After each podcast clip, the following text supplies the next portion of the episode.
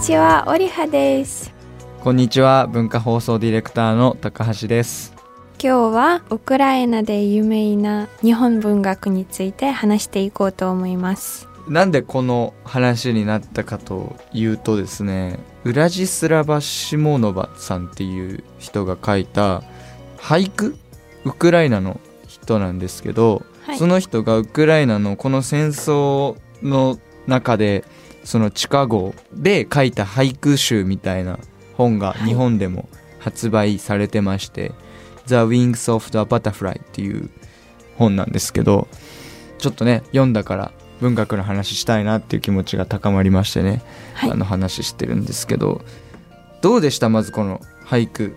気に入りました。気に入りました、はい。気に入りました、とても良かったですね。なんかこの人が心臓の病気で入院しててでそっから俳句を書き溜めてたみたいで、そうですね。ですね。なんかその、病院でうん。誰かが世界の詩の集めた本を残してあしまいましたか詩ね。ポエムの。はい、うんうん。ポエムの本。あのシモノバさんがなんか読んでうん。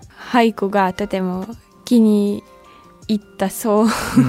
なので自分の俳句を書こうというそれで今回の戦争のこととかそういったことも含めた俳句集なんですけどまあ2つねロシア語と日本語の2つの言語で書かれてるんですよね。なんかちょっとあのそうん。の本を開けてびっくりしました、どうしてロシア語、ああそう,、うんうんうん。そうそう。彼女にとっては彼女はハルキウ出身なのうんで、うんうん。ロシアに近いなので、うん。そのロシアの、まあ、影響とかうん。うんよく受けて、えー多くの人が日常生活でロシア語で話しています。うん。うん。うん。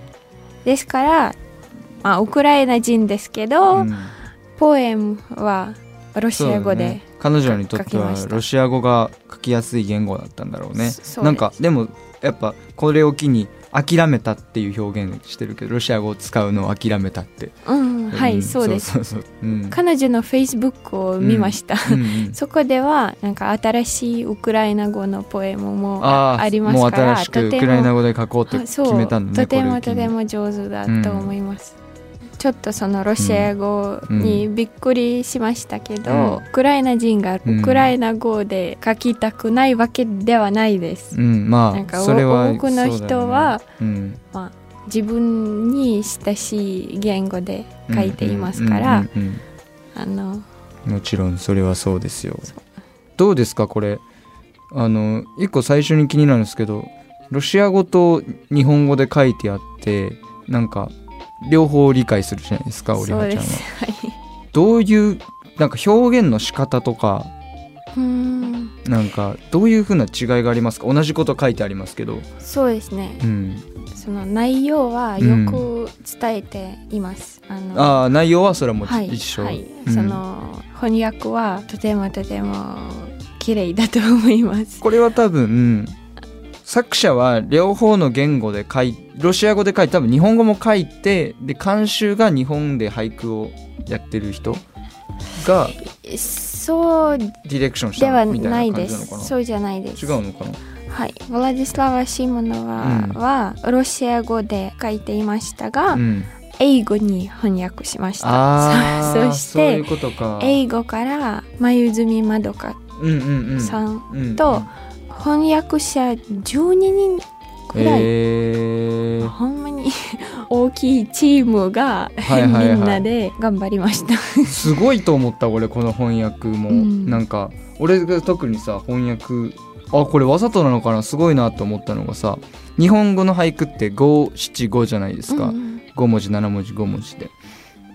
でこのなんかさ「握りしめるロケットの破片痛い」っていう俳句が中にあったんですけど、これをわざと字余り字足らずにしたのかなと思ってなんか五七五って気持ちいいじゃないですか聞いてて。だからそういうルールがあるんだけど、なんて言うんだろう無機物のロケットを握ったみたいな気持ち悪さがちょっとだけあるこのリズムを崩すことによって、それがだからわざとやってるのかなとか日本俳句を思ってさ翻訳かあの私が犬が大好きなので はいはい。犬が犬の目の中に月がみたいなのあったね。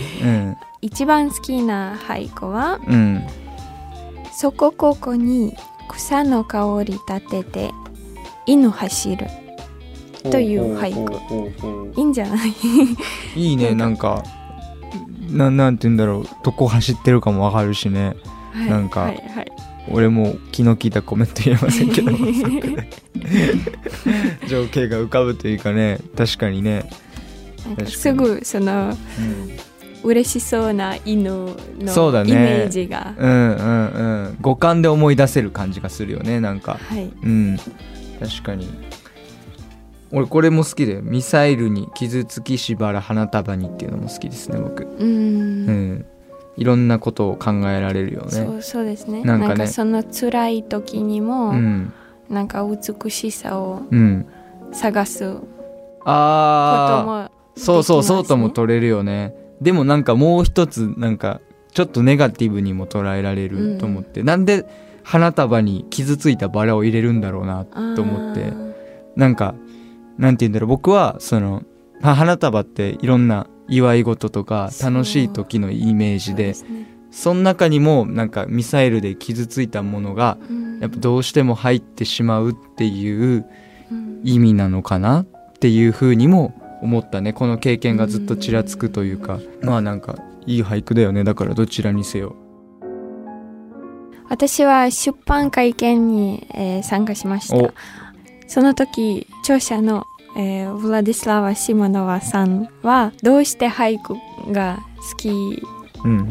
好きですか？と聞かれました。答えは俳句が思い出を保存するため写真より良い方法だと思います、うんうんうんうん。そうだね。言葉ってね。そう。うん。あれさ一個気になるんですけどね。俳句読む時ってどういうルールでみんなやってるんだろう？主なルールは、そのリズムを守ることです。うん五七五のリズムを守る、うん、はい。なんかさ英語はさっき調べたんです。英語の俳句のルールをね、うん。そしたらまあ3行で多分リズムはわよくわからないけど3行で書くとあの現在形で書くっていう2つのルールがどうやらあるあるみたいで。でも五七五ってどうやって守ってんだろう母音そうだでね数えられます、五七五そうやな。あの「ふるいけや」だったら母音は必ず日本語だと5になるよね。音節1個につき母音が子音が1個母音が1個か母音が1個しか日本語は文字の個数がないから。うん。だから母音を合わせるとってすごい難しくない？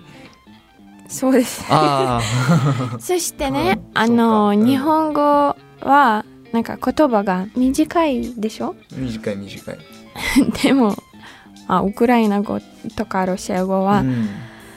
ある言葉はとても長いです。なんか。そうですね。でそっかそっか。子音が連続するのもあるよね。うんうんううんん五七五の中にはスペースがあんまりないのでよく意味を伝わる言葉の選び方はうん。ちょっと大変だと思います。うーあのんそうなるね。確かにね。すごいと思うよね。だからこういう。意味深い言葉を探さないと。ああはいはいはいはいはい。そうだよね。だからもう翻訳する人も俳句やってる人じゃないとできないよね、はい。このねその「ザ・ウィングス・オフ・バタフライも」はい俳人ですけども翻訳者。ルールの話したけどこの本に限らずねウクライナ人が書いてウクライナ語の俳句とかも読んだことある？まああんまりないです。あんまりないんだ。あんまりないですけど、日本うのん。俳句の翻訳がうん。大好きです。ああ うちの大学の教授いろいろな翻訳を作りました。なんかえじゃあ一番好きな俳句は何？小林一さんのうん。カタツムリ、うん。そろそろ登れ富士の山。おー。かわい。いうん。よね。そうだよね。イッサーの俳句かわいいよね結構。ね 大好きです。いイッサーの一番有名な俳句でもね負けるな痩せガエル負けるな一茶っていうのもありますけど、うん。なんかちょっと自分のことというかねうん。頑張れよっていうその感情移入して言ってるっていう感じがすごい可愛く表現されてて、はい、いいよね。確かに。ちなみに、うん。あの 小林さんが大好きなので、うん。あの大学にはうん。毎年、うんえー研究をしないといけないうんですね、ある年にはうん。小林さんのいろんな虫に関する俳句の研究をしました。へえ まあ20俳句ぐらいウクライナ語に翻訳しました、一茶で？はい。すごいな。虫について。そういっぱいあるもんねそういううん生き物。小さな生き物のはい。話。へえくやっぱ有名なんだね一茶とか。もね。そうです。はい。うん。ちょっとじゃあこれを機に話それていこうと思うんですけども。ウクライナで有名な日本文学さっき言った俳句もじゃあおそらく文学含めたらなんだろう。文学といえば、うん。多分世界中にとても有名な春木村上、春木村上ね。はい。そして夏目漱石もあ結ー構有名です。俺3つぐらい読んだわえー「坊ちゃん心三四郎」読んだ俺。うん。他は？和夫石黒とか。ああまあイギリスで活躍してるけども日本の舞台にね、うん。いろいろ書いてる人ですね、はい。うん。健三郎大江大江健三郎。だほうあれも有名なんだね。うん。ん。三島由紀夫は有名なのかな。はい。ああねこの前言ってたもんね、うん。はい。うん、と賢治宮沢。宮沢賢治か。いいよね、はいウウクライナ語から、えー今なんか読んでみ 読んでいますから、うん。なんかちょっとその名前と そりゃそうだよ。名字が全然逆。わかる。どどちらにせよわかる。賢治宮沢はなんか外国でもすごい人気になりそうなうんなんかファンタジーな感じうんがするのがいっぱいあっていいよねちょっと禅だしね。なんか考え方。そして紫式部の「源氏物語」の翻訳も本屋で 売れています。すげえな。でも読んだことないです。いや長すぎるんだよな。俺さおじいちゃんち今もう亡くなったんだけどおじいちゃんちがになんか「源氏物語」があるって言われてお前本好きだから読めやって言われてこんぐらい分厚い本が十何巻ぐらいああんのよね。すっげえ分厚くてで中開けたら古文？昔の日本語だったから、何も読めんくて。そう。それよくみんな読むね。てかよく翻訳したやつがいるね。うん。すごいよね。うん。りはちゃん個人的に好きな文学作品とかは？芥川龍之介の「みかん」という作品品です。そっか俺はいなんか読んだか読んでないかも覚えてないけども。でも芥川龍之介僕も好きでね。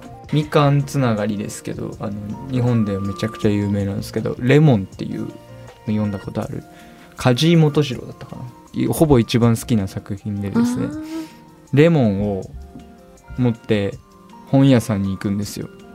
で本屋さんで本積んでその上にレモンを置くんです。そしたらみんなレモン見たらびっくりするだろうな。って思うっていう話。その「丸善」っていう本屋なんですけど今でもそのレモンが置いてあるんです丸善に。それぐらい有名な作品ですよね、はい、そうかじゃあ結構俺たちが有名だと思って読んでたやつ結構外国の人も読めてるというか言ってたりするんだね。はい。うーん外国だと俺よく本見るのはね「こんまり」とかねあの片付けの本とかが英語版でそうですね、はい。たりとか。めちゃめちゃ交流していました。うんうんまああと禅の本とかねよく海外で見ますけど。そうですね、うん。はい。あんまり別に日本に生きてるからって禅に詳しいわけでもないしね。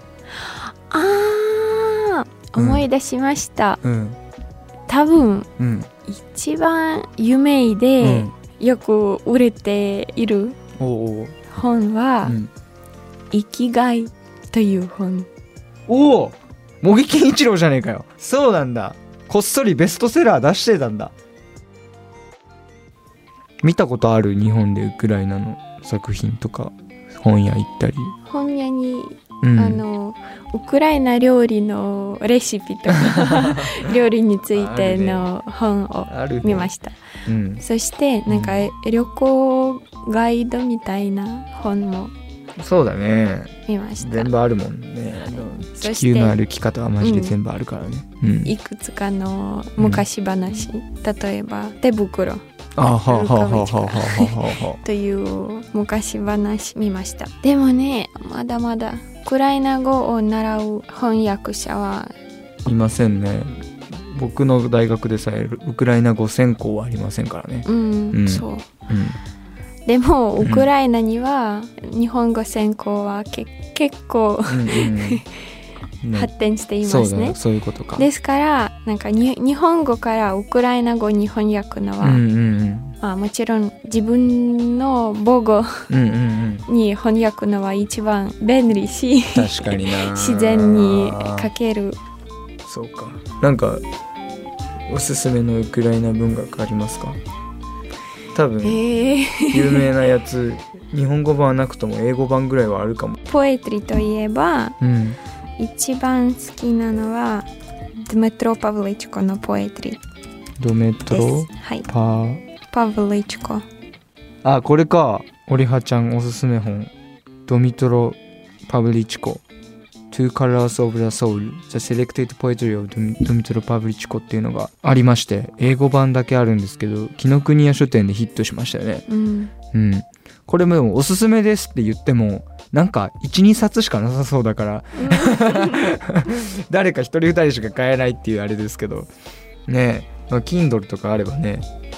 そしてうん。好きな長編といえば、うん、イヴァン・バヒリャーニうん、の Tiger Trappers, または The Hunters and the Hunted もうこれを。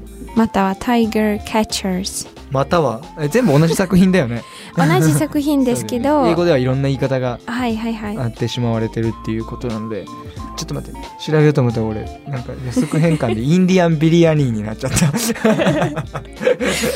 イヴァン・バヒリャーニ20世紀の30代話です。あのねハルビンという町知っていますか、ハルビンはい。極東ロシアとうん。中国の、うん。なんという。ああああああ分かった分かった分かった。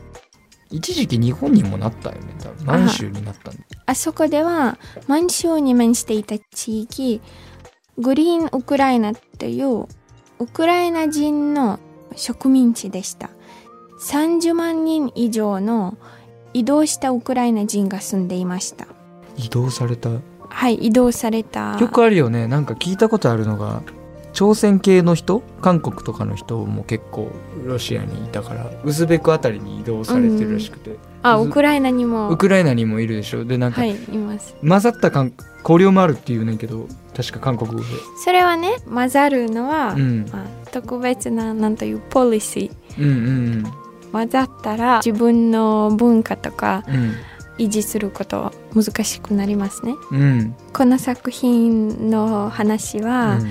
めっちゃ アドベンチャーがあるし、うんうんうん。えーまあ、歴史も明らかになるし、うんうんえーラブストーリー うんもとても、へー。とてもいいだと思います。確かにね。なんか舞台もあんまりなんかイメージがなかったからね。そのね、そういう街が村があってみたいな、うん、そしてトラを捕まえるシーンも具体的に書いてあります、へー。めっちゃめっちゃ興味深い、面白そう。そういうアドベンチャーでもあるよね。うん、なるほどね。というわけでいろいろ話せましたね。聞いていただきありがとうございました。